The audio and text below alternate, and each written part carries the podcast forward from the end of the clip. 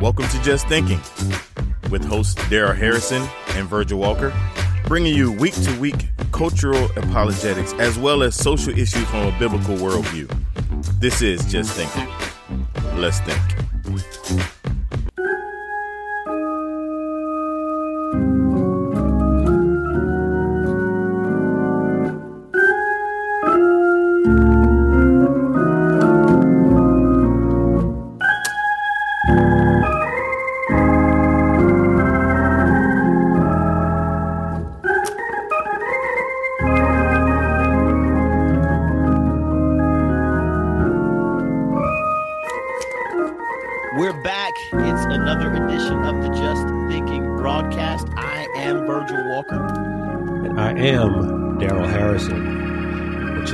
Omaha, what's going on? What's going on, man? How are you doing, man? I'm doing pretty good, man. It's a rather overcast day here in Southern California as we record this on Saturday, March 23rd. It's about a day earlier than we would normally record our episodes, but uh, I'm going to be out of pocket all next week just to give our listeners a heads up for the episode that's going to come out. What is a week from the 27th, uh, Verge? Is that April? Is that know. April? You Uh, caught me. well. I'm, I'm not yeah. usually that flat-footed, man. Uh, Let's see. let me- that's that's still that's still that's still March 31st, man. yeah, that's still yeah. That's wow. Yeah, that is that's right. That's March Yeah. 31st. So Yeah. so yeah. So for that episode, when uh, when the uh, episode of Just Thinking drops on March 31st, that'll be you going solo, Right. Because I'll be up out of pocket the entire week of, of um, March 25th at the National Religious Broadcasters Convention. Oh, that's gonna be nice. Yeah, here in Anaheim, California, is uh, part of the Grace to You team that's going down there for that. So I will not have time to prepare for that episode. So you'll be going solo. I'm excited, man. We'll get a little dose of the of, of- the elect standard version on that on that broadcast, man. So we elect the elect standard will make a little comeback, man. So that'll be that'll be good, man. We'll, we'll make up Well, some we can- ground. I think I can afford, you know, the non-Arminian Standard Bible team on this side. We can afford to give you one out of fifty-two episodes to share. Read from the elect standard version. We can give up one of our fifty-two yearly episodes. All right, all right, all right. We, we, hey, I, I'm gonna, I'm gonna have, I'm gonna have to really dive into scripture then, man, on that episode, man. We have, I had to go all in to make up for lost time. So Yeah, all the all the episode notes we'll send to Dwayne. All the scripture text will be from the ESV for once. right, right, right, right. We'll make, we'll make it work. We'll definitely make it work. Well, you know what? Speaking of, uh, you know, uh, one out of fifty-two yearly episodes, I thought it would be good because I think we're at a point here as we record this episode of the Just Thinking broadcast. You know, immediately following our release of our previously uh, recorded episode on uh, slavery reparations. hmm which by God's grace uh, has been very well received. We appreciate uh, everyone taking the time to uh, listen to the episode, which was close to two hours. Was Yeah. what what I what I call that's a two bottle water episode. Yeah, yeah, yeah. normally, normally I have one as as I have in my uh, trusty right hand as I speak. yeah, yeah. I usually normally have one bottle of water to get me through the episode to you know intermittently take a sip of water to to to, to stay uh, hydrated and, and make sure my throat doesn't get too irritated. But the episode we did on reparations, man, that took two bottles of water. that was a two bottle. That was a that was a two bottle water episode. That was a two bottle water episode. I, I actually had to do the same, and I had I had to my, I had my daughter. She went to the store and grabbed me grabbed me two. I usually do some some smart water. Not that not that they're sponsoring us in any way. I wish they were, but yeah, we uh, don't have sponsors. we don't, we, don't- man, we don't have sponsors. What are you talking about? Sponsors? right, right, right, right, right. So, but yeah, that was that was two bottles for me, man. I had to I had to make that work. Yeah. So, uh, but but on that note, you know, um, um, I think that after the episode on reparations, and, and much like the previous episode to that, the one on socialism, I Mhm. think has garnered us uh, several new listeners to the podcast, to the Just Thinking broadcast. Mm. And uh, given that that's the case, man, I thought it might be t- uh, good to take a few minutes here at the top of this episode before we dive into our topic for this week to just sort of give, for the benefit of our new listeners, just a, a, brief history, man, about how we came together, how how the Just Thinking broadcast came to be. mm-hmm. uh, and, and tell a little bit about you. I'll, I'll, share a little bit about me, but for our new listeners to get to know us a little bit and uh, to bring them up to speed on, on how this uh, th- this podcast came into existence. So you want to kick that off there, uh, yeah. Omaha, and, yeah, uh, yeah. and, and and and then I'll I'll chime in, man. Yeah, well, it was it, Dwayne uh, Atkinson uh, had you know has the bar the bar podcast the bar network and he was just kind of in fact i want to say he did an interview a one-on-one interview with you now i'm, I'm not sure how he how yeah he, he connected did. yeah I don't, i'm not sure he how connected, you guys connected. yeah he connected with me on facebook okay and yeah. so uh, maybe he came across something you you had written or something like right. that was I think that it, it was yeah okay. i think that's it yeah okay and so he he had, he got done with that interview and before the interview actually uploaded and aired he sent me uh, a message, and I can't remember if it was text or inbox or something like that, warning me. He just said, "Hey, brother, when you know, I want to, I want to put you on note, you know, on, on just to let you know, there's a, there's a brother by the name of Darrell Bernard Harrison. You need to be on the lookout for." He said, "You you guys you guys think a lot alike. You guys kind of." Re- he, he reminded me in that interview of you and, and and that kind of thing and i thought okay wow that's that's interesting i i I, I, can't wait to hear what you know what was said. He didn't didn't really go into a whole lot of detail. Just said, "Hey, I, I think you guys would be really." really good connecting and so i thought great so i listened to the episode and i was just I, was i was blown away bro i really was like man there were all kinds of issues that that were raised that were that got discussed and uh, i remember thinking man i because of because of the format Dwayne uses, there were more. Que- I, I, would have probably taken that. I think he had what 35, 40 minutes with you. I wanted. To, I mean, I, I wanted a whole another hour, and so wow, I called. Yeah. I called him and asked him if he would mind if if I circled back with you on the on his podcast. Actually, I mean, he was so gracious to allow me to do that, mm-hmm. uh, to ho- to host on his show, and uh, and and and just have a conversation with you about some of the issues that you raised and uh, man, we we just kind of we just kind of hit it off, and uh, yeah. at, least from my end, you know. So yeah. uh, I, I, enjoyed the conversation, loved it. Thought, man, my thought was twofold. One, uh, I started reading some of the stuff you you were writing, and uh, I kind of came away from that thinking I know I, I'd done a little radio back in the day, had done mm-hmm. some podcast work, and and I remember telling you at the end of our conversation, I said, listen, man, if you ever decide that you want to do podcasting, uh, I'd be happy to help out. You know, I'd, I'd be I'd be happy mm-hmm, to be mm-hmm. be your your number two. Uh, you've got a blog, you've got writing that you're doing. You could you know you could definitely take lead on that, man. I'd be happy to play the sidekick and uh, and do whatever you needed me to do. And I was willing to do as much or as little as you as you desired. And so I just kind of left the ball in your court and then kind of backed up. And so I'll, I'll let you pick up from there, kind of what what took place. Yeah. So from there, uh, and I'll I'll just go ahead and give somewhat of a Reader's Digest version on this, or maybe shortened version of this. But we launched the podcast. Right, we agreed obviously to do the podcast together. I was a podcasting rookie. Uh, I had my blog, which you can find at justthinking.me. That's just thinking. That's one word justthinking.me.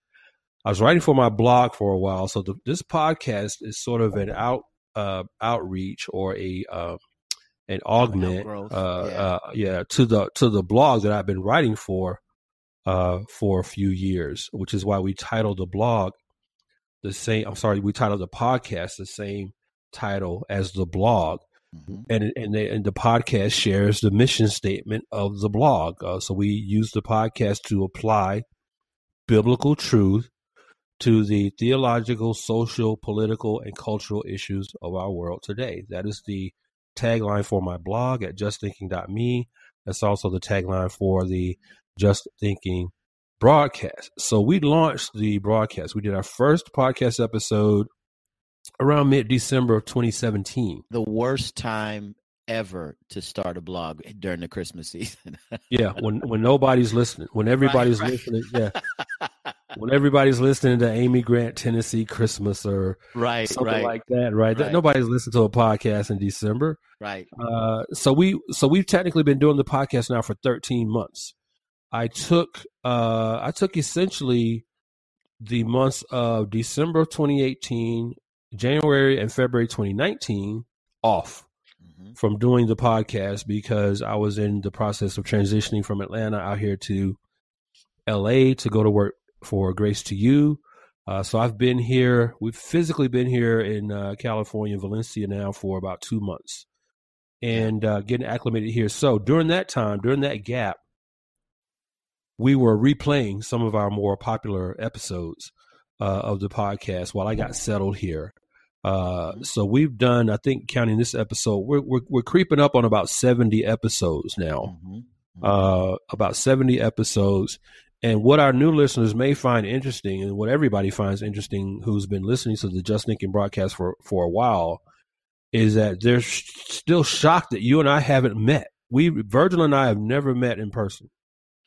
Right. We have yet to meet in person. Uh, I've never met this man in person. He's never met me. Matter of fact, I've never met Dwayne Atkinson in person.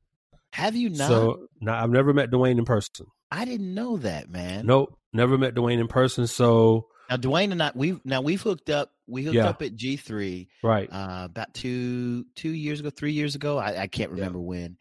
And uh, and you and I have just kind of crisscrossed. I'd I'd get there, and you were out somewhere, or you were. And and this last year, you were you were in California closing on right. your house, right? When when I was in Atlanta during yeah. the yeah yep yep. So yep. you so you're flying from Omaha, Nebraska to Atlanta. I'm flying from Atlanta to L.A right. to closing our house out here. So we missed each other again.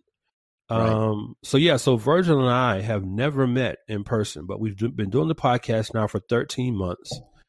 And the way we do this is that we don't have a calendar of topics that we're going to talk about on, on, each episode. So right now, I can't tell you what topic Virgil's going to deal with next week because I don't know. He, right. he, may not know. Um, no when when I'm back when when, I, when I'm back with him in two weeks, I don't know what topic we're going to deal with. Right. Uh, what we do is at some point during the week, as the Lord burdens my heart with a topic, I'll text Virgil. Say, hey, what do you think about this topic? What do you think about talking about this on the next episode? Virgil will either give it a thumbs up thumbs down with an asterisk. He'll explain his reasoning why maybe that, that, he's not feeling that particular topic. So we'll exchange a few text messages, but normally it doesn't even take an exchange of text messages. I'll basically mm-hmm. shoot him a topic, and then we're good to go. Uh, yeah. But yeah, but so so it's nothing formal like that. I'll do my preparation on my end. He does his preparation on his end, and then normally we'll get together on Sunday afternoons, four o'clock Pacific time where I am, and he presses record and we uh we, we just talk like we're doing right now. It's just a, a conversation between two brothers. Mm-hmm. But we're both uh we're both passionate about the Word of God. We're both passionate about expositorily studying the Word of God, mm-hmm. expository teaching of the Word of God, expository preaching of the Word of God, which is why you will find, especially if you're new listeners, you may find that some of our episodes go a lot longer than your normal podcast would. But the beauty of a podcast is that you can turn a two hour episode, such as the one we did on reparations, and then prior to that, the one we did on socialism, you have control over, you know, when you listen and how much you listen to. So, right, right. Even a, even a two hour episode can be shrunk down to 10 minutes if that's what you desire. Mm-hmm. But what I like about listeners to our podcast, Virgil, is that they understand that that's how we roll. Right. they they right. understand that when you when you subscribe to the Just Thinking podcast, you're in for a, a, a comprehensive, if not exhaustive, treatment of whatever the topic is that we're dealing with. Mm-hmm. Okay, and that's not by necessarily not by design. Yeah, we, we Virgil on his side Virgil, you know, he manages the clock. We realize we have a clock in play here. we, he, he manages the clock. So we're not freestyling per se. Okay. Right. There is a structure to this. We have, you know, I have notes that I refer to. Virgil has his notes that he'll refer to. Uh, so we are cognizant of that. But at the same time, uh, we give deference to what the word of God says, regardless mm-hmm. of what the clock says. And uh, again, thank you guys so much for your encouraging uh, mm-hmm. social media comments, your encouraging emails, your encouraging reviews on iTunes. Uh, if, if, you're so inclined, please go out to I, iTunes and leave us a review. We're not going to tell you what kind of review to leave. We'll leave that up to you. Uh, but if you want to take a couple minutes to go out to iTunes and leave us a review for the Just Thinking podcast, we would appreciate that. Mm-hmm. But thank you for uh, thank you to all of our listeners for your prayers, especially, yeah. and for your encouragement because they really lift us up. They really keep us going. Uh, especially when you you know you you do you do one episode right Omaha and then you got to turn right around and get prepared get for ready the for the next one. Yeah. So uh, with that with with life happening at the same time. So mm-hmm. uh, you know so so thank you to all our listeners. We appreciate all of you. Absolutely, absolutely. Now. With that said, uh, Omaha, do you have anything else to add, man? Before we dive into the topic? no, man, no, man. I, I, think I think that was I think we covered a lot of ground there, and and gives folks a lot of a lot of background because I, I think I shared with you up top, man. I had a I sat down with a brother who was brand new to the show, had listened, and was just really, you know, uh, came from a different point of view than the one we shared, which I, I really appreciated the conversation he and I had. But he he just kind of wondered, now, where you guys coming from? How's all this work? And so I think that I think you know, doing what we did, knowing that a lot of new folks are being exposed to what we do, I think that was incredibly helpful. So, amen, amen, brother, absolutely. So here we are with a new episode of the Just Thinking broadcast and a mm-hmm. new topic to discuss. Our topic for this episode is worldliness. Mm-hmm. Worldliness. Excuse me, threw a little subtitle on this one as well. Worldliness, taking God seriously. Mm. Taking God seriously. This is a uh, this is just a topic that's been a burden on my heart uh, to talk with to talk with you about Omaha and talk to our listeners about on this idea of worldliness in the church.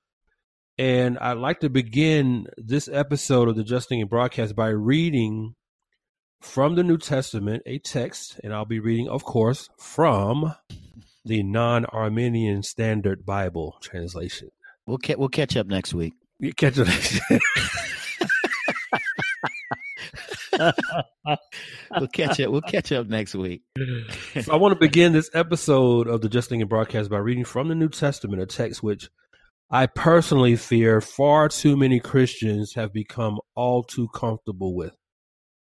This is probably one of those passages that most of us know by heart, hmm. but we've become all too comfortable with this text, which is one reason why I was burdened to talk about worldliness in this episode, worldliness as it relates to the church.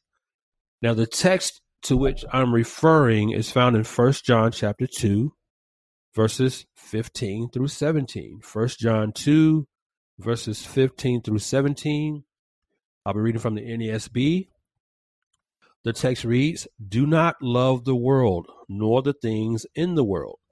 If anyone loves the world, the love of the Father is not in him. For all that is in the world, the lust of the flesh, and the lust of the eyes, and the boastful pride of life is not from the Father, but is from the world. The world is passing away, and also its lusts. But the one who does the will of God abides forever. Hmm. That was First John 2, verses 15 through 17 from the NASB. Now, we're talking today about worldliness, and more specifically about the extent to which worldliness is impacting the universal church by virtue of the embracement of the world by individual believers. So we're talking about worldliness and its impact on the, the church as a whole, the church universal, by virtue of the embracement of the world by individual believers who comprise the church, right? The church is comprised of individual believers. But what is fundamental to our discussion about worldliness and its impact and influence on the church is a definition of what worldliness is. Mm-hmm. Okay. And Omaha, you know this. I'm a big stickler about sticking to biblical terms. Yeah. Because regardless of the issue, what we want to do here on the Just Thinking broadcast is discuss those issues using biblical vernacular, biblical mm-hmm. terms, so that we're discussing the issue within a biblical worldview and context. All right. So, what's fundamental to this conversation is we have to define what worldliness is. So, let's start by defining the term so as to set the context of our discussion on this episode of the Just Thinking broadcast. Okay. So, what is worldliness? That's the fundamental question. That's really where we need to start. Mm-hmm. You uh, did you ever play did you ever play hopscotch Omaha when you were yes, little? Yes, absolutely. So you know in hopscotch, right? Rule number one is that you have to put the stone or the rock. You have to start on number one. Right. You just can't toss the rock to number 6 Mm-mm. in the hopscotch diagram in the hopscotch square. So no. So just imagine if you're listening to this, we're playing hopscotch, and we've got the stone right there on number one, marker number, mm-hmm. box number one, block number one, mm-hmm. and for us, block number one in the hopscotch game is to answer, ask and answer the question, what is worldliness? Okay. Now, generally speaking, worldliness is a very broad and subjective term. When most people hear or think about what is meant by the term worldliness or someone who is worldly, they have a tendency to automatically default to a visage of someone who is overly materialistic or mm-hmm hedonistic in their behavior or pattern of life.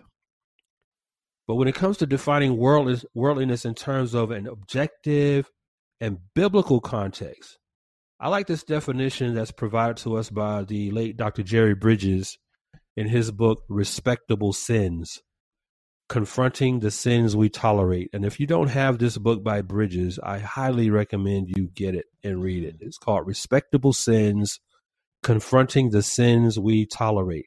This is how Bridges, Dr. Bridges, defines worldliness. Quote The sin of worldliness is a preoccupation with the things of this temporal life. It's accepting and going along with the views and practices of society around us without discerning if they are biblical. I believe that the key to our tendencies toward worldliness lies primarily in the two words going along. We simply go along with the values and practices of society. Unquote. Mm-hmm. So that's how Bridges defines worldliness in his book, Respectable Sins.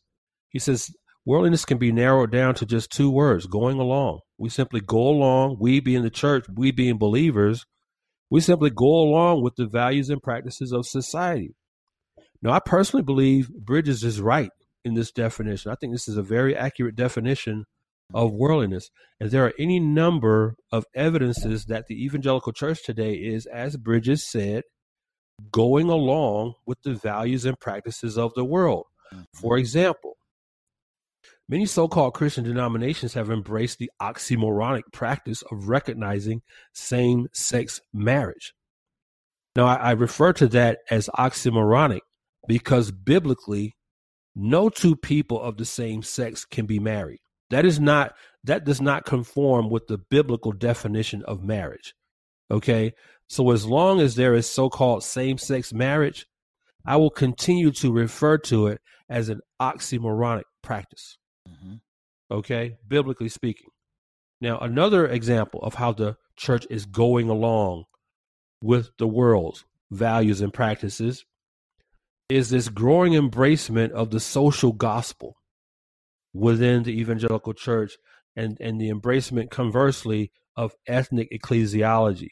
Mm-hmm. And what I mean by ethnic ecclesiology, I define that as programmatic, choreographed efforts to encourage local congregations to become more ethnically diverse mm under the guise that ethnic diversity is a so-called gospel issue right. as if god somehow needed our help to build his church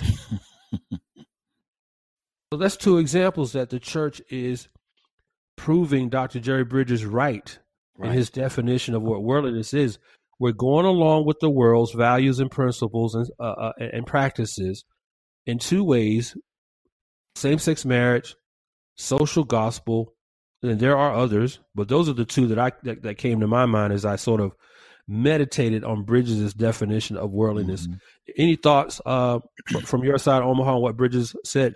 No, I thought I I, I love his definition, and uh, I think I think it's pretty all encompassing in in a couple of ways. One, he starts out by talking about um, people being struck with a preoccupation of of things in this temporal life, and that that can cover quite a bit of ground. And mm-hmm. I, I think it's important for that to cover quite a bit of ground because you, you, you've you've heard this the quote from from John Calvin, which says the heart of a man is a factory of idols. Indeed. Right? We can figure out ways in which to create an idol out of anything temporal, regardless of what that is. And so I think as for, for the believer, he or she has to be mindful that we can have a preoccupation with temporal things and that it, that that that the the process of our ongoing sanctification we, we face those kinds of challenges nonstop, mm-hmm. right? Mm-hmm. Absolutely. God's always kind of either challenging us or maybe life happens in some way, shape, or form where where where you know that which we held dear near and dear to us is ripped from us maybe maybe a car broke breaks down that you mm-hmm. cared for maybe a and, and here in, in nebraska right now people are undergoing this in major ways with the, the devastation from the flood Mm-hmm. Right? Yep. H- homes have been washed away with all of the, the, the people's, you know, earthly goods. They're, they're all of the, the temporal things that they may hold dear. While, while I don't, I, I don't at all minimize that. I simply, simply use it to say, man, we're all, that, that's a constant ongoing, ongoing process. Second thing Right. that I thought, thought was interesting that he, that he talked about was, and it's, and it's what you addressed in your examples, which, which is the, the, the how we go along with the views and practices of society Right. around us without discerning if those ideas are biblical. Mm-hmm. Yeah, that's a Mhm. huge that's a huge category. Mm-hmm. Um, had had a recent I, I- I shared with you earlier. I had a recent discussion with a with a brother uh, from my church, and we were talking about you know, social justice issues. We were talking about he had listened to one of our previous uh, episodes. I think it was on uh, the one on socialism, Right. and were some ideas that he kind of wanted to wanted to challenge, wanted to kind of talk through and talk about, and and one of the things that you've set up as we've as we've had conversations over time is the importance of biblical categories, Right. uh, the importance of biblical definitions, mm-hmm. because as a, as a believer, when you stand on those biblical definitions and biblical categories for subjects that we're talking about, uh, subjects that we've covered on on on this podcast Mm-hmm. it really really anchors the discussion and and Yep. you, you you don't you don't waver from biblical truth and so that Right. that's important but all of that was a part of the definition that that uh, that that Jerry Bridges um, that Dr. Bridges shared which I think was really really good Yeah, I really liked uh, in agreement with you how uh, Dr. Bridges and his definition sort of added that caveat that worldliness is a preoccupation with the things of this temporal life and going along with the views and practices of society around us without discerning if they're biblical. right That's the caveat. See, Mhm, that's that's that's the that's that five ton boulder mic drop moment right there, without Right. discerning if they are biblical. biblical right See, and that's the category. That's the caveat right there. You know, speaking of Bridges' definition, I, I came across a, a, another definition of worldliness that I really, really liked. And this one is from the book that's entitled Worldliness Resisting the Seduction of a Falling, Wor- Fallen World. How you like that as a title, Omaha? that's awesome Worldliness Resisting the Seduction of a Fallen World. Yeah. Uh, this book was edited by C.J. Mahaney, and the foreword of the book was written by John Piper. The, the, book is a very small book, and it's got contributions from various pastors. One of those pastors was a gentleman by the name of uh, I mentioned C.J. Mahaney, Mhm. um, and Mahaney is the one who provides the definition of worldliness in this book. Worldliness restore, resisting the seduction of a fallen world. Listen to how Mahaney defines worldliness. I thought this was great as well. Mahaney says worldliness is a love for this fallen world. It's loving the values and pursuits of the world that stand opposed to God. More specifically, Mahaney says, it is to gratify and exalt oneself to the exclusion of God. It rejects God's rule and replaces it with our own. It exalts our opinion and opinions above God's truth. It elevates our sinful desires for the things of this fallen world above God's commands and promises. mm. That is a sobering definition. I want to read that once again. It's just so profound. C.J. Mahaney says that worldliness is a love for this fallen world. It's loving the values and pursuits of the world that stand opposed to God. More specifically, it is to gratify and exalt oneself to the exclusion of God. It rejects God's rule and replaces it with our own. It exalts our opinions above God's truth. It elevates our sinful desires for the things of this fallen world above God's commands and promises. Thoughts on that definition from C.J. Mahaney, Omaha? No, I I love that. It, it's it's in, I mean it's all encompassing. I mean you could you could take that statement and then and then kind of do a systematic study through the scriptures Yep. and begin adding various texts to each one of those statements. I thought it was really, really good. Yeah, the thing here, though, what both Bridges and Mahaney are describing, when you take their respective definitions and lay them side by side, what they're really describing is the fruit of a heart whose affections are more aligned toward loving the world than loving God. Mm. Now, in the text we referred to at the top of the episode, in 1 John 2, verses 15 through 17, in verse 15 of that passage, where we read, Do not love the world nor the things in the world. The word world there in that text, in verse 15 of 1 John 2, the word world is the Greek noun cosmos, hmm K O S M O S, from which we get our English word cosmos, C O S M O S. Now, one of the ways the word cosmos is translated in 1 John 2:15 refers to the whole circle of earthly goods, endowments, riches, advantages, pleasures, etc., which although hollow and frail and fleeting, stir desire, seduce us from God, and are obstacles to the cause of Christ. Mm. That one word, okay, that one word in that verse in 1 John 2:15, that word world when taken in context of that entire verse, do not love the world nor the things of the world. We're talking about the whole circle of of earthly goods Mm.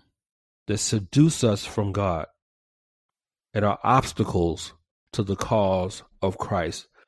I like that word obstacles. I like that word obstacles in that Greek definition of that word cosmos. Now, Merriam Webster's dictionary defines obstacles as something that impedes progress or achievement. Okay? An obstacle is something that impedes progress or achievement. Now, in scripture, the word for obstacles is hindrances. Hindrances. Mm. It is a word that is used only once in the entirety of the New Testament, and we see it in Romans chapter 16, verse 17, where the Apostle Paul writes this Now I urge you, brethren, keep your eye on those who cause dissensions and hindrances, contrary to the teaching which you learned, and turn away from them. So Paul is warning believers to keep an eye out for those who cause dissensions and hindrances or obstacles in contrary to the teaching which you learned and turn away from them. So in scripture, that word hindrances is the Greek noun skandalon. That's spelled S K A N D A L O N, skandalon, from which we get our English word scandal. Now, in the text we just read in Romans 16 17, the word skandalon refers to any impediment placed in the way that causes one to stumble or fall. Okay? So when we read that word hindrances in Romans 16 17, translated in the Greek, that word refers to any impediment placed in the way that causes one to stumble or fall. Now, the concept of stumbling is quite prominent in Scripture, particularly in the New Testament. For example, I'm going to read several texts where you will hear the word stumble uh, in these verses, either sometimes more than once in these verses, but you're going to hear this, the word stumble as a repeated theme uh, in these New Testament texts. First of all, Mark chapter 9, I'm going to read verses 43, 45, and 47. Mark 9, 43, 45, and 47. If your hand causes you to stumble, cut it off. It is better for you to enter life crippled than having your two hands to go into hell, into the unquenchable fire. If your foot causes you to stumble, cut it off as well. So those texts continue through verses 43, 45, and 47, where that word stumble is used three times in those verses. Another text is Luke chapter 17, verses 1 and 2. Luke 17, 1 and 2. He said to his disciples, It is inevitable that stumbling blocks come, but woe to him through whom they come. It would be better for him if a millstone were hung around his neck and he were thrown into the sea than that he would cause one of these little ones to stumble. Yeah. John chapter 6, verse 61. But Jesus, conscious that his disciples grumbled at this, said to them, Does this cause you to stumble? John chapter 11, verse 9. Jesus answered, Are there not 12 hours in the day? If anyone walks in the day, he does not stumble because he sees the light of this world. Mm-hmm. Romans 11, 11. I say then, they did not stumble so as to fall, did they? May it never be. But by their transgression, salvation has come to the Gentiles to make them jealous. James chapter 3, verse 2. For we all stumble in many ways. If anyone does not stumble in what he says, he is a perfect man, able to bridle the whole body as well. And then lastly, I want to read 2 Peter chapter 1, verse 10. 2 Peter 1 10. Therefore, brethren, be all the more diligent to make certain about his calling and choosing you. For as long as you practice these things, you will never stumble. Mm-hmm. So that idea of stumbling is prevalent throughout the New Testament, throughout the Gospels, and then on into the epistles. Now, speaking of stumbling, Omar, I'm sure you remember the Christian hip hop group DC Talk that was very popular back in the Oh yeah. early mid 90s, right? When DC talks, yeah. That's right. you remember how they used to do that DC Yeah, man. talk? DC I'm like, what in talk, the yeah. word? that's, what they, that's what they were trying to be all hard and everything. Right, right, man. right, right, right. You you would never listen. You would never confuse DC Talk with NWA. That's for sure. No. That's wild, man. DC talk, DC talk. But DC Talk released the song uh, on their album Jesus Freak. I think this came out. Uh, it might have been even late '80s, early '90s. But Mhm. DC Talk had an album called. It was titled Jesus Freak, and on that album was a man, just a fantastic song. The song was titled "What If I Stumble." What if I stumble? Yeah. And uh, it's a song that confronts the question of how believers ought to respond to a fellow believer if and when he or she stumbles or falls into sin. The song is called What If I Stumble from DC Talk's album titled Jesus Freak. And the chorus of the song goes, the words of the chorus go like this. I'm not, I'm not going to sing it. The words of the, Oh of the man, I chorus go thought like you was, this. I thought you was gonna give us a little. Nope, nope, nope, nope, nope, nope, nope, nope. I have to charge admission for that. You got to charge for that one. Okay. I got to charge for that. I'm just tripping. I mean, we we you you had C.J. Mahaney. I mean, I- you you you've quoted Thomas. So we got DC talk in the building. DC Okay, Talk, man. I'm with you, brother. Talk. Let's do this. Let's do this. So again, th- this whole theme of, of stumbling and falling is, is just prevalent throughout the New Testament. And, and the chorus of DC Talk's song, What If I Stumble, goes this way What if I stumble? What if I fall? What if I lose my step and I make fools of us all? Mm. Will your love continue when my walk becomes a crawl? What if I stumble and what if I fall? Now, is that not something to think about? Bro, I remember that song. You remember that song? I remember the song, and and uh, and and even as you read it, man, the, the word the words are powerful. They really are. They, they- they- Powerful. yeah, they really are. I mean, Those uh, are, those we- are we- powerful words. yeah, we we can make light of that of DC talk and all that, but man, that those are some powerful words to think through. Really are. So we're talking about worldliness. We're talking about worldliness, and we're talking about the uh, the, the biblical uh, doctrine of stumbling and falling, right? And I think these words from DC Talk should make us all stop and think, right? Because what did we just read? We just read, and I think an earlier text here uh, with respect to uh, I'm trying to locate it now. Where uh, in, in, one of the uh, the scriptures that I just read, mm-hmm. it was talking about if anyone, um, yeah, it's James three two. James three two. For we all stumble in many ways. If anyone does not stumble in what he says, he is a perfect man. Well, the point is, none of us is perfect. Right. Right. None of us is perfect. So these words from DC Talk should carry weight with us all with respect yeah. to what may trip us up, what mm-hmm. hindrances are in our own lives, what right. obstacles are in our own lives that might cause us to fall. And one of those obstacles that we're talking about is worldliness. I love these I love the words of these of this chorus. What if I stumble? What if I fall? What if I lose my step and I make fools of us all? Will your love continue when my walk becomes a crawl? I love that. Mm-hmm. What if I stumble and what if I fall? Now in Second Peter 1.10, which I just read a few moments ago, Peter says, For as long as you practice these things, you will never stumble. Now, in reading this text, there are two specific questions that come to mind. Number one, what quote unquote things is Peter referring to when he says, For as long as you practice these things? What does he mean by these things? And then question number two, what does never stumble mean? Is Peter suggesting in saying that that we will never sin, that mm-hmm. we'll never disobey, mm-hmm. or never transgress if we practice these things, whatever these things are? Right. So those are two questions, uh, I'm, I'm sure, among others, that come to my mind. So the first question what are these things to which Peter is referring? Now, to answer that question, we need only go back a few verses prior to that to a list of what I'm going to refer to as spiritual disciplines yeah. that Peter mentions in verses 5 through 9 of Second Peter chapter 1. So we, we read Second Peter 1, verse 10.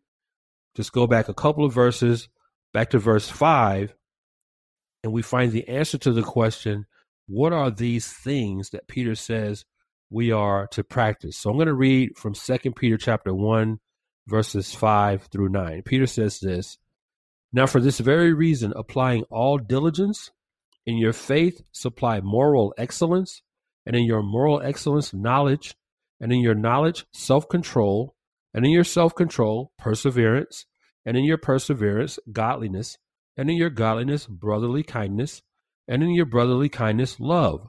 For if these qualities are yours and are increasing, they will render you neither useless nor unfruitful in the true knowledge of our Lord Jesus Christ. For he who lacks these qualities is blind or short sighted, having forgotten his purification from his former sins, that is, his former life of sin. So, in that one text in 2 Peter 1 through 5, when Peter says, For if these qualities are yours and are increasing, mm. okay, those three words and are increasing, he's speaking to sanctification right there. Mm-hmm. Mm-hmm. He's speaking to sanctification right there. When he says that, that that if you're practicing these qualities and they are increasing, that's sanctification. He says if that's happening, they will render you neither useless nor unfruitful in the true knowledge of our Lord Jesus mm-hmm. Christ. Now, a true knowledge of Christ, he's talking about salvation, because a true knowledge of Christ will bring you towards uh, a belief in the gospel, a belief in the gospel, and then a belief in Christ as Lord and Savior. So those are two important elements that we need to consider. So we find here in Second Peter chapter one, verses five through nine, eight of what Peter refers to as qualities. Eight, he refers to them as qualities in verse nine of Second Peter chapter five, Second Peter one, uh, verse nine. He calls them qualities. These are eight qualities that those who profess to be followers of Christ are to practice. They are again diligence, you see that in verse 5, moral excellence, you see that in verse 5, knowledge in verse 5, self control in verse 6, perseverance in verse 6, godliness in verse 6, brotherly kindness in verse 7, and love in verse 7. Now, mm-hmm. I thought about exegeting each one of those on this episode that we're recording today, but I decided instead to just let our listeners do their own in-depth study on those eight qualities. Okay, so we won't, yeah, we will not do that in this episode. No doubt. I want I want to interject one thing yeah, go, here, go ahead. and that is that you know, and and I, our regular listeners are used to kind of what we do. when we when when you know when you're exegeting a text or walking through a particular section of scripture and and, and I just want to encourage folks to maybe pause here, go grab a pen, uh, a paper, maybe maybe go back a little bit and and and walk through uh, this section of scripture with their pen, with their notepad, and and kind of un, unpack kind of what's what's happening there, and then do what you just said. Uh, oftentimes we are so, and I'm I am I'm big time guilty of this. Oftentimes we're so guilty of just listening and taking in information and and walking away going, "Hey, I heard that that was really good," rather than doing what you're suggesting now, which is taking the time from what you shared to do their own in-depth study mm-hmm, on mm-hmm. each of the terms in, in an effort to really understand what we as believers are to practice. Mm-hmm. Amen. That's a great point, Omar. Great point. So there were eight qualities. Peter calls them qualities, okay? We can refer to them as spiritual disciplines that should be evident in the believer's life as as mm-hmm. proof of uh, number one, faith, proof that you belong to Christ and those who truly belong to Him. These evidences will be apparent uh, to all as uh, marks of your sanctification. So, now, as I said, I thought about exegeting those terms, I'm going to let our listeners go ahead and do their own study on them. But that said, in reflecting on these eight qualities and in contemplating Peter's exhortation here in Second Peter 5, verses 7 through 9, that believers ought to be diligent to apply these qualities to our lives to ensure that we are that these qualities are increasing right within us as he said I'm reminded of something that the great British theologian uh, J.C. Ryle said in his classic work, Holiness. In that work, which I'm sure you've read, correct, Omar? You have Absolutely. read whole, yep. Yep. multiple times, I'm sure. I try, yeah, I have. I, I, try. I try to read it regularly, yeah. once a year, if not once every other year. I'm trying to yeah. walk through that. Yeah. Uh, J.C. Ryle said this in his classic work on holiness: "Quote: Of all sights in the Church of Christ, I know none more painful to my own eyes than a Christian contented and satisfied with a little grace, a little repentance, a little faith, a little knowledge, a little charity, and a little holiness. I do beseech and entreat every believing soul that reads this tract not to be that kind of man. Mm. If you have any desires after usefulness, if you have any wishes to promote your glory, your Lord's glory, if you have any longings after much inward peace, be not content with a little religion. Let us rather seek every year we live to make more spiritual progress than we have done, to mm. grow in grace and in the knowledge of the Lord Jesus, to grow in humility and self acquaintance to grow in spirituality and heavenly mindedness, to grow in conformity to the image of our Lord. Mm. Quote. So back there, Ryle is essentially, you know, recapitulating what we just read in First Peter, I'm sorry, Second Peter chapter one, verses five through nine, because Peter said, "For if these qualities are yours and are increasing, right?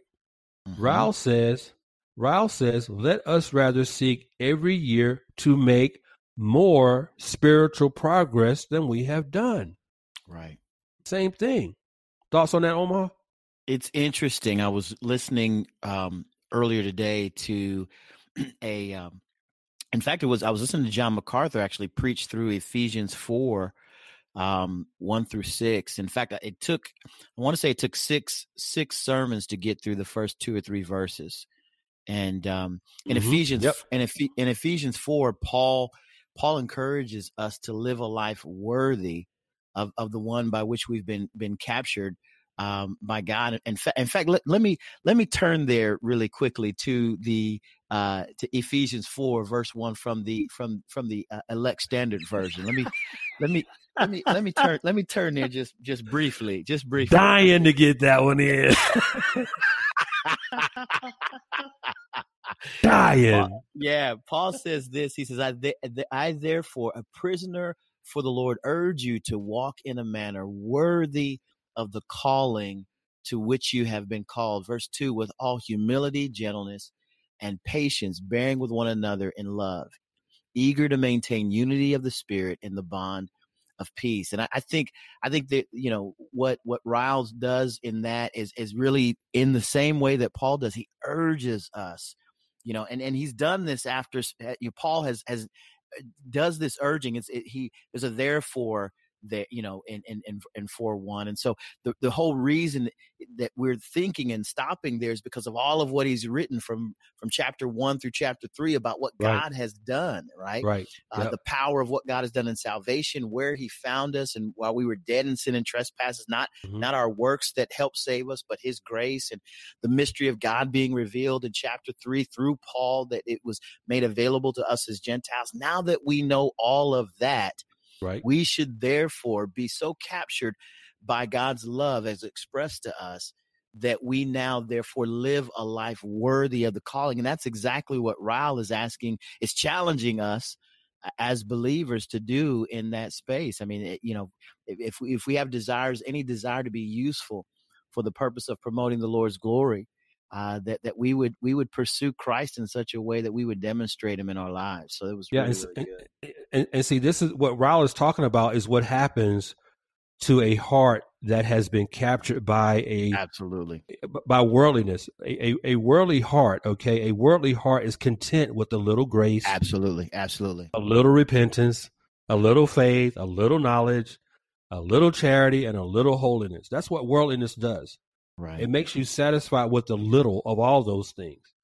That's a, as Ryle says. He says if, if you have any desire to be useful, to right. be used by God, right? If you have any degree of wishes to pro- promote your Lord's glory, any longings after much inward peace, be not content with these things. Absolutely. Don't be content with a little grace, a little repentance.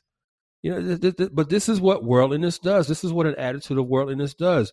And you know, Omar, as I reflect on these words from J.C. Ryle, I find myself just really burdened with the question of how seriously do we who profess to be Christians actually take it that we are Christians? How seriously Absolutely. do we really take that? Absolutely. I, I, think I think that's that's an important question that definitely needs to be asked. We've got to examine our own hearts to determine if, you know where we stand with regard to that. And you know, I was really burdened with the question, you know, how seriously do we as professing Christians take it that we are Christians? Mm. How seriously do we really take that? I mean, what does it really mean to us if anything? That we identify as believers in Jesus Christ in a world that is constantly trying to convince us that we don't need Jesus and is doing everything it can to make us think that believing the gospel and following Christ is holy and exercise in futility. Right. I mean, how, up against that, do we really take our Christianity seriously? I mean, the last thing the world wants believers to do is to obey God. Mm-hmm. That's the last thing the world wants us to do. The last thing. But obedience is exactly what believers in Christ are called to do. Mm-hmm. I mean, consider what Jesus himself said in Luke chapter 6, verse 46.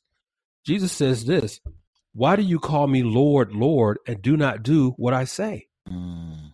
That's probably the most profound rhetorical question you're going to find in all the Bible. Mm-hmm. Why do you call me Lord, Lord, and do not do what I say? I mean, it doesn't get much clearer than that with regard to the mindset you and I, as believers in the one true God, are to have, and how, consequently, we are to conduct ourselves in this life. Mm-hmm. And yet, the world, with its incessant attractions and temptations that appeal to our flesh, is continually and constantly drawing countless numbers of professing Christians away from believing the gospel and from committing themselves to a life of obedience to Jesus Christ. Mm.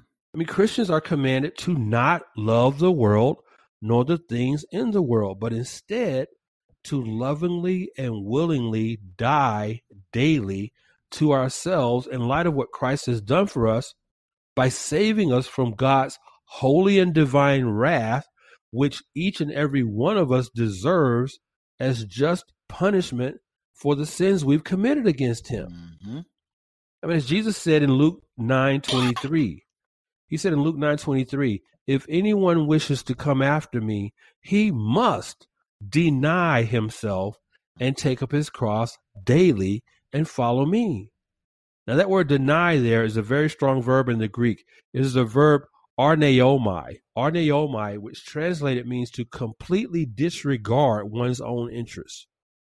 To completely disregard one's own interests, to totally reject or refuse something that is offered to you. In this case, it's going to be offered by the world. And I'm not really sure we as Christians grasp that concept, that mm. concept of denying ourselves and daily dying, daily dying to follow after our Lord. Any thoughts right. on that, Omar? Number number of different things kind of come to mind as as you walk through that. My mind, when whenever we talk about the issue of a denying oneself, taking up a cross, and following, I, I, I think of the immediate impact of that on those who heard the words from Christ. Um, those mm-hmm. disciples that were around him at the time, right? Mm-hmm. And and and the fact that they would indeed lose their lives yep. uh, for the sake and cause of, of Christ. Peter initially denying Christ, right, and then right. and then being and then being restored, only to have to give his life for his Lord and Savior. I know you. I know you. you are a reader of, of, of a lot of Puritan literature. I know you've read a lot about the martyrs as well, as as have I. And and I'm always struck. Anytime I anytime I read about about the martyrs, I'm always struck by their their commitment for the cause and sake of Christ. Mm-hmm. Whether whether it was you know whether it was a, a Wycliffe or any any anyone who's been at the stake, a John Huss, anyone who's who's had to maybe deal with fire or or or or or, or you know been crucified upside down. Mm-hmm. I'm, I'm, mm-hmm. I'm just imagining what those folks go through, and I compare you know our current status in in life, our our current um, ba- you know backdrop of of American Christianity um, and, and, what we would call um, you know persecution which yeah. is really lighthearted when when right. you compare it to what yeah. what has taken place uh, in in the past but whenever I think about the cost of Christianity um, and, and, its increase in our culture, because it, it, the the cost of being a Christian is increasing in our culture. It is. Uh, it, it, forces us to examine our lives against the backdrop of what you just read.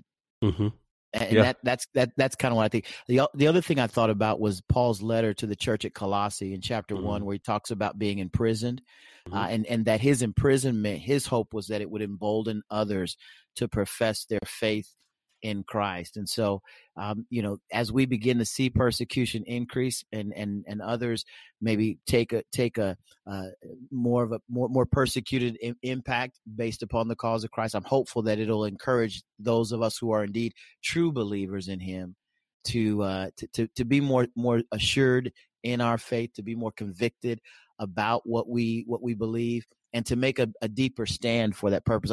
There was a quote by Martyn Lloyd-Jones, and I wish I could could could find it, but uh, MacArthur talked about it when he was walking through. Um, when he was walking through the uh, Ephesians 4 1, and he talked about how even in Lloyd Jones's time, he really had kind of thought that the church had really kind of developed this idea around kind of a, a, an embrace of just the, the mores of the day, the, the, the right. moralism mm-hmm. of the day, the mm-hmm. backdrop of the day, and, and really weren't convicted uh, that they were that they were kind of holding close a really weakened version of Christianity. Yeah, and uh, and and, and even in even in Lloyd Jones's time, when you when you hear that, you're kind of impacted when you when you compare that to where we are today. But those are the kinds of thoughts that went through my mind as you kind of walk through that that section of of uh, of, of your of your thoughts. Yeah, I think you bring up a great point with respect to persecution, uh, historical persecution, uh, as compared with uh, you know contemporary Christianity today. I think, especially in America, mm-hmm. our, our, being a Christian here is so easy.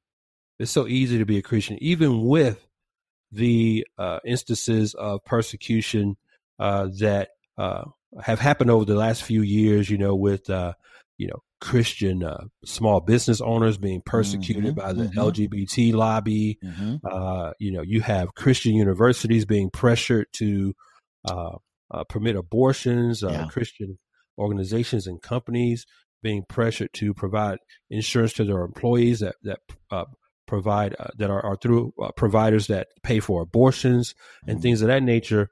But those instances notwithstanding, Christian being a Christian in America is very easy. Yeah. A very easy walk to walk.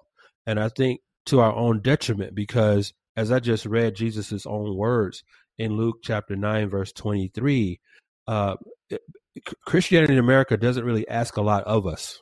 No, it You know, it doesn't It- it- it's almost it's almost a meaningless phrase at times, right? I mean, Yeah, being, it being a. Christian basically means I'm not Buddhist, uh, I'm Yeah. not I'm not Muslim. Uh, Right. be, being Christian means in most in, in a lot of instances that I I I go to church at Christmas and Easter, the Creasters, Mhm. and Yeah, uh, yeah. and and and that that you know that's about the extent of of my Christian faith. You know, Yeah. I, I'm I'm I, I I believe in God. I know He exists, and and that's the extent of it. Yeah, I, you know, we're coming up here. You know, we're only what a couple weeks away from Easter, and this is that you know one year, one time of year when people will dust their Bibles off. Uh, you know, uh, uh, put a little uh, uh, cooking oil on them to make them shine real nice, and uh, Mhm. you know, and shine that leather up or whatever, and and you know, walk into church with them, and take it into church with them, and not even open it.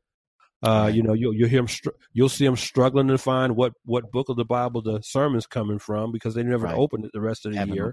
Yeah. You know, so here, here we come that one time of the year where folks will walk into church in their new clothes, their new attire, all Natalie's uh, attired with their new Bibles. You know, no wrinkles in the pages, every no creases, nothing. Mhm. Uh, but and, and they'll dust them off and they'll they'll go back home after Easter. They'll go eat and then put the Bible right back where it was until next Easter right. you know but but again you know we we know nothing we we profess to belong to christ we profess to be uh believers in jesus but when it comes to de- denying ourselves and dying to ourselves daily I mean we hardly know anything about that Right. Right. we, we, we hardly take a thought as the scriptures say that we have been bought we have been bought with a price we don't belong to ourselves anymore how often does that cross the mind of the average christian in america yeah. I, I would say rarely if ever Yeah. Yeah. rarely Here- if here's- ever here's what's interesting about that, um, uh, Darrell, and it is it is for for me, and I and I don't as as we as we're making commentary on what what we see in the culture. I, I'm not I'm not devoid of that of of, of you know looking at myself and, and and examining myself to indeed see if I'm of the faith, right?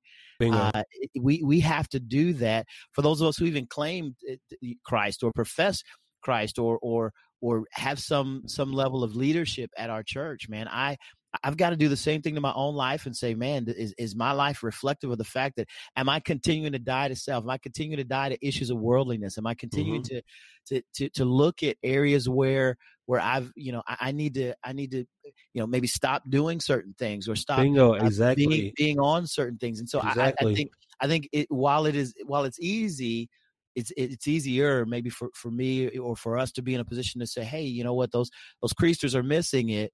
You know Mhm. what what area of of my life looks like a creaster, right? right, right. What, what what what areas of, of my life where I know better? I've spent time in the Word. I've examined the pages. I've wrinkled a, a- quite a few of those bad boys, and, Mhm. and I know what's in the text Mhm. and, and I'm still allowing a, a, a, a besetting sin in, in my own life to, to to nag or gnaw, and, and, and I'm not dying to self. And so I, I, sh- I share that piece to say, as even as we, and I know, and I know, I know th- this is your mindset as well. Even as we say, make comments about about folks or or things that we see as we examine the culture. it- We, we're also required, according to Scripture, to take that same lens and look at our look at our own lives as well. So, Absolutely. What does the scripture teach us? Examine yourself, right? Examine yourself. see if you're in the faith, absolutely. exactly. Examine yourself. You know, it's really sad. You're just talking about the word of God and how what the average uh, home in America owns like three Bibles.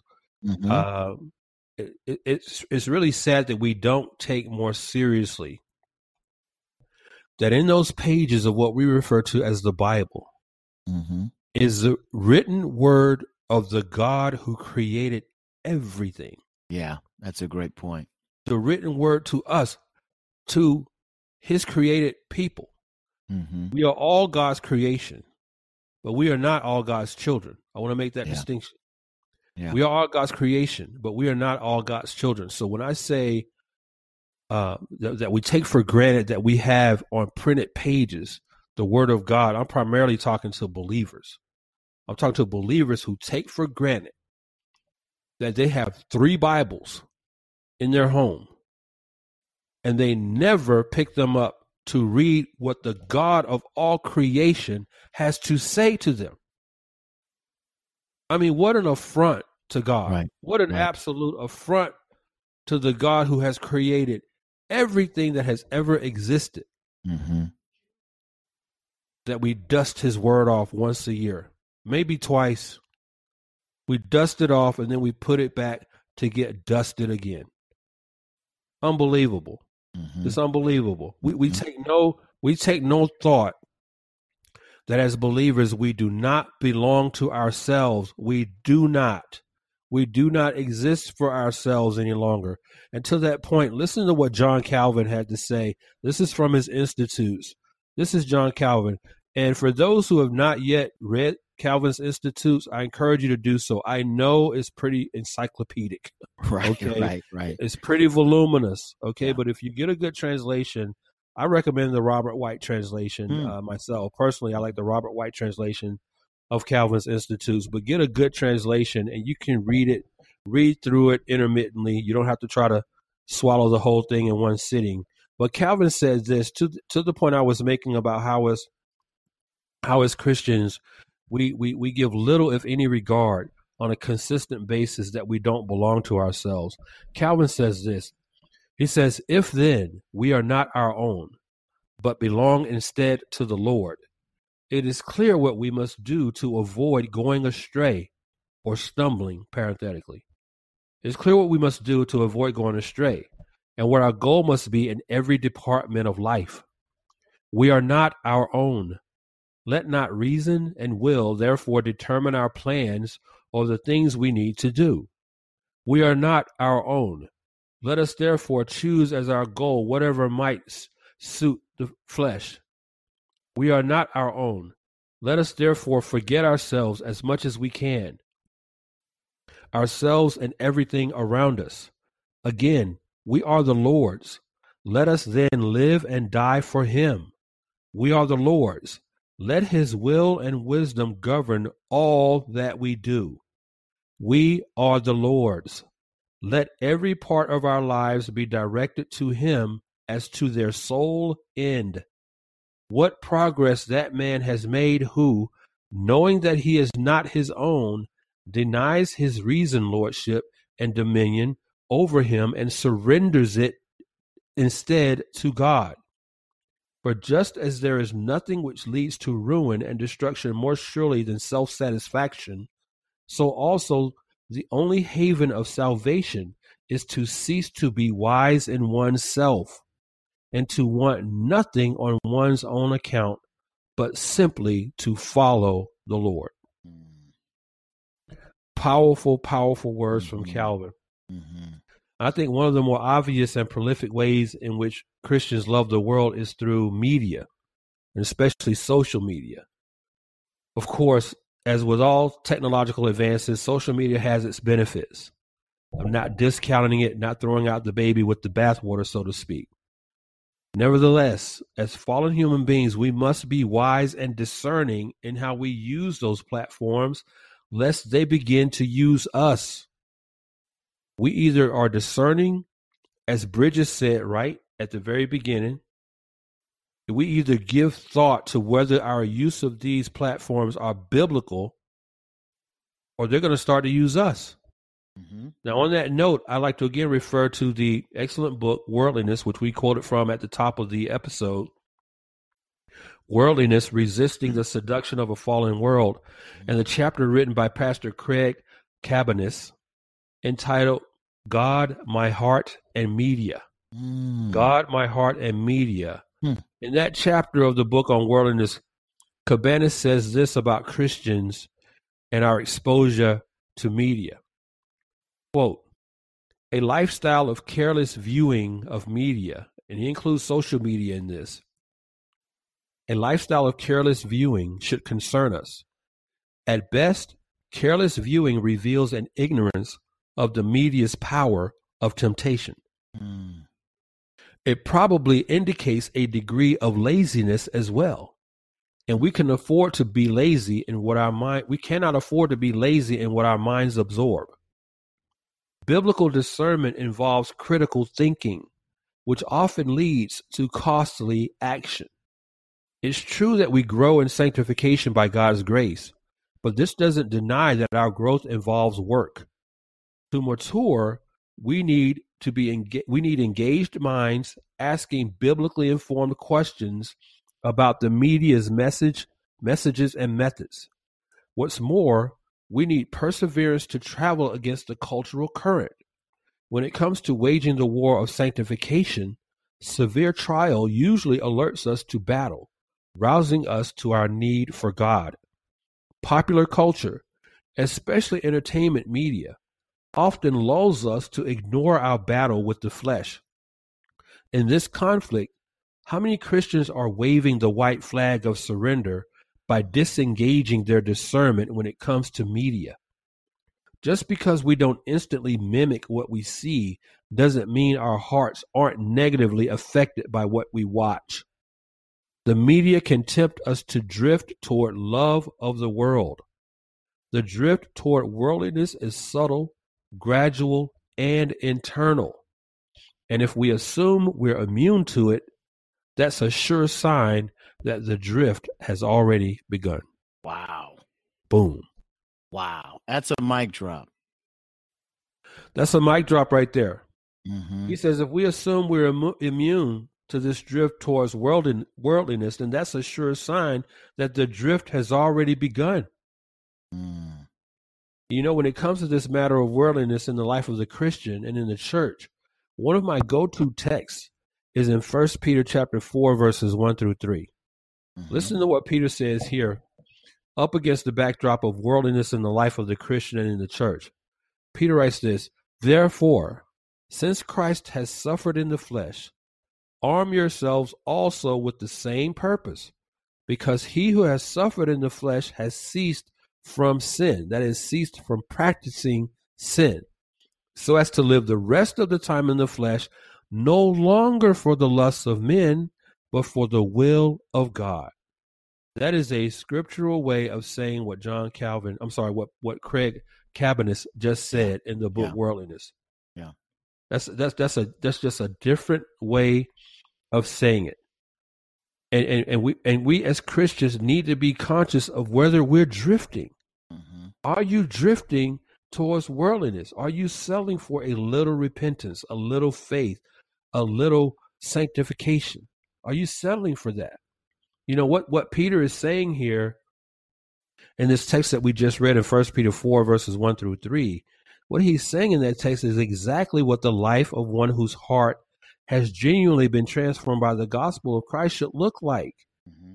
One that no longer lives to satisfy the lust of the flesh, but in every aspect of his or her life seeks to do the will of God. Mm.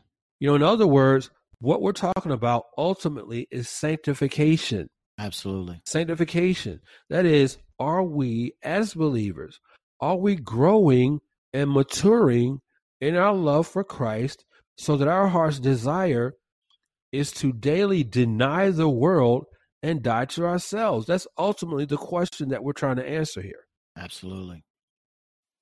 Now, to that end, to that end that, that we're ultimately talking about sanctification, I want to read a quote from R.C. Sproul Jr. R.C. Mm-hmm. Sproul Jr. said this in a tweet earlier this week, and I thought it was so profound that I asked for his permission Oh, uh, wow. to use his remarks in this episode, and he graciously granted me permission to do so. Mm. Listen to what R.C. Sproul Jr. said. Quote, sanctification is far more about what we are than what we do. We don't seek to stop sinning and then we can be more like Jesus. Instead, we seek to be more like Jesus and we end up sinning less. Now wait a minute. Now, now I need a little Hammond B three. Hammond right B three. where you at? Where you at? I'm I'm ho- I'm hoping our man our man Dwayne hooks us up at the top of the show, man. That's that's a Hammond B three statement right there. Man, That's you- Hammond B3. You, you're gonna have to read that one again, man. That's Hammond B three. See, if we were in a black church right now, Right. we'd be tuning up. Mm-hmm. we be to- we be tuning up the Hammond Yeah. B3. People Yeah. would be standing up, Yeah. hands in the air, waving them like they just don't care. I, I bet I bet RC Sproul Jr. doesn't have an idea what we're talking about with the Hammond B3. He would probably pass out if somebody tuned up a Hammond B3 when he made that statement. He would he would he would know what to do with that. But on a serious note, I will read that again because this this is very very profound. Sanctification is far more about what we are, what we are than what we do. Sanctification is far more about what we are than what we do. We don't seek to stop sinning and then we can be more like Jesus. Instead, we seek to be more like Jesus and we end up sinning less. Mm. Now, as I as I read that quote again from R.C. Sproul Jr., I'm thinking to myself, Omaha, how many millions of Christians are living their lives this way? Right. They think sanctification is about what we what we uh, who we are hmm than what we do. They're trying to they're they're they're they're trying to work every day. Right. They're just right. trying to work, Right. work, work, work, work. Right. All right. When when Sproul is saying here that sanctification is far more about what we are than what we do, but we got millions of Christians out there trying to work their way. They're trying to work their way into this sort of sanctified condition Right. instead of trusting in Christ, resting in His grace, and resting in His power to sanctify us through that grace. Absolutely, absolutely. The the pow- I always say it, man. The the power of the cross was was was not simply powerful enough to absolve sin, but it was it also empowers us to abstain from it as well. Amen, man. Excellent point. Excellent point. Fire up the Hammond again, right there, Come man. that was an excellent on. point. Yeah. Now, as we close, I, I want to leave our listeners with a reminder from the Word of God in 1 John two seventeen. The world is passing away, and also its lusts, but the one who does the will of God lives forever. This Mm. world, this world, my brother and sister, for which you are living, for which the spirit of worldliness has sort of captured you, to which you are are are, are selling out to. This world one day will be no more. Will be no more. But the one who does the will of God will live forever. You see, the world wants us to stumble. The world every day is waiting for Christians to stumble, to fall into sin, to turn our affections toward the flesh and away from God. The world's waiting for us to do that every day. But for the Christian, you see, this world has nothing to offer us. Absolutely nothing. We're aliens here. We're foreigners. We're exiles. As Peter exhorts us in 1 Peter 2 11, Beloved, I urge you as aliens and strangers to abstain from fleshly lusts which wage war against the soul. Instead, believers ought to be, as God's word says in 2 Peter 3:13, we're to be looking for new heavens and a new earth in which righteousness dwells. Mm. As Christians, we must seek to be discerning about the things with which this sinful world entices us so that we do not stumble and find ourselves drifting away from following Christ. And to follow Christ means that we love him with all our heart, we love him with all our mind, we love him with all our strength, and that we are diligent in distancing ourselves from worldly people and things that strive to pollute our minds and hearts with ungodly thoughts and temptations, and that we daily immerse ourselves in the study of the Word of God so that our hearts and minds remain, as the Apostle James says in, James 1.27, so that our hearts and minds remain unstained by the world. That's good. I love that verse in James 1.27. We're exhorted to, believers are exhorted to remain unstained by the world. And we can do that. We can do that. To your point, Omaha, the power of the gospel, the Holy Spirit within us, empowers us to abstain from sin. Absolutely. No, we won't remain sinless hmm perfectly, hmm but we can, as our R.C. Sproul Jr. said, we can sin less. Mm. And you do that primarily by denying yourself. Luke 9:23, deny yourself, brother, deny yourself, sister, and instead take up the cross of Christ. Take up the cross of Christ and live for him. And to that end, I want to end here with quoting John MacArthur. I want to quote John MacArthur from his book, Think Biblically Recovering a Christian Worldview, which I highly recommend if you don't have this in your collection. Please pick up John MacArthur's book, Think Biblically. It's absolutely excellent. MacArthur says this, and I'll close The mind of Christ is the consummate mind of God, omniscient, supreme, and without any insufficiency. All the church needs to understand any problem, any meet or any and meet any need. All the church needs to understand any pro to understand any problem, meet any need, or unravel any issue is the mind of God. And the mind of God is revealed to us in scripture in a way that is adequate for all our spiritual needs. Mm. Unquote. I want to read that one more time, Omaha. Yeah. Yeah.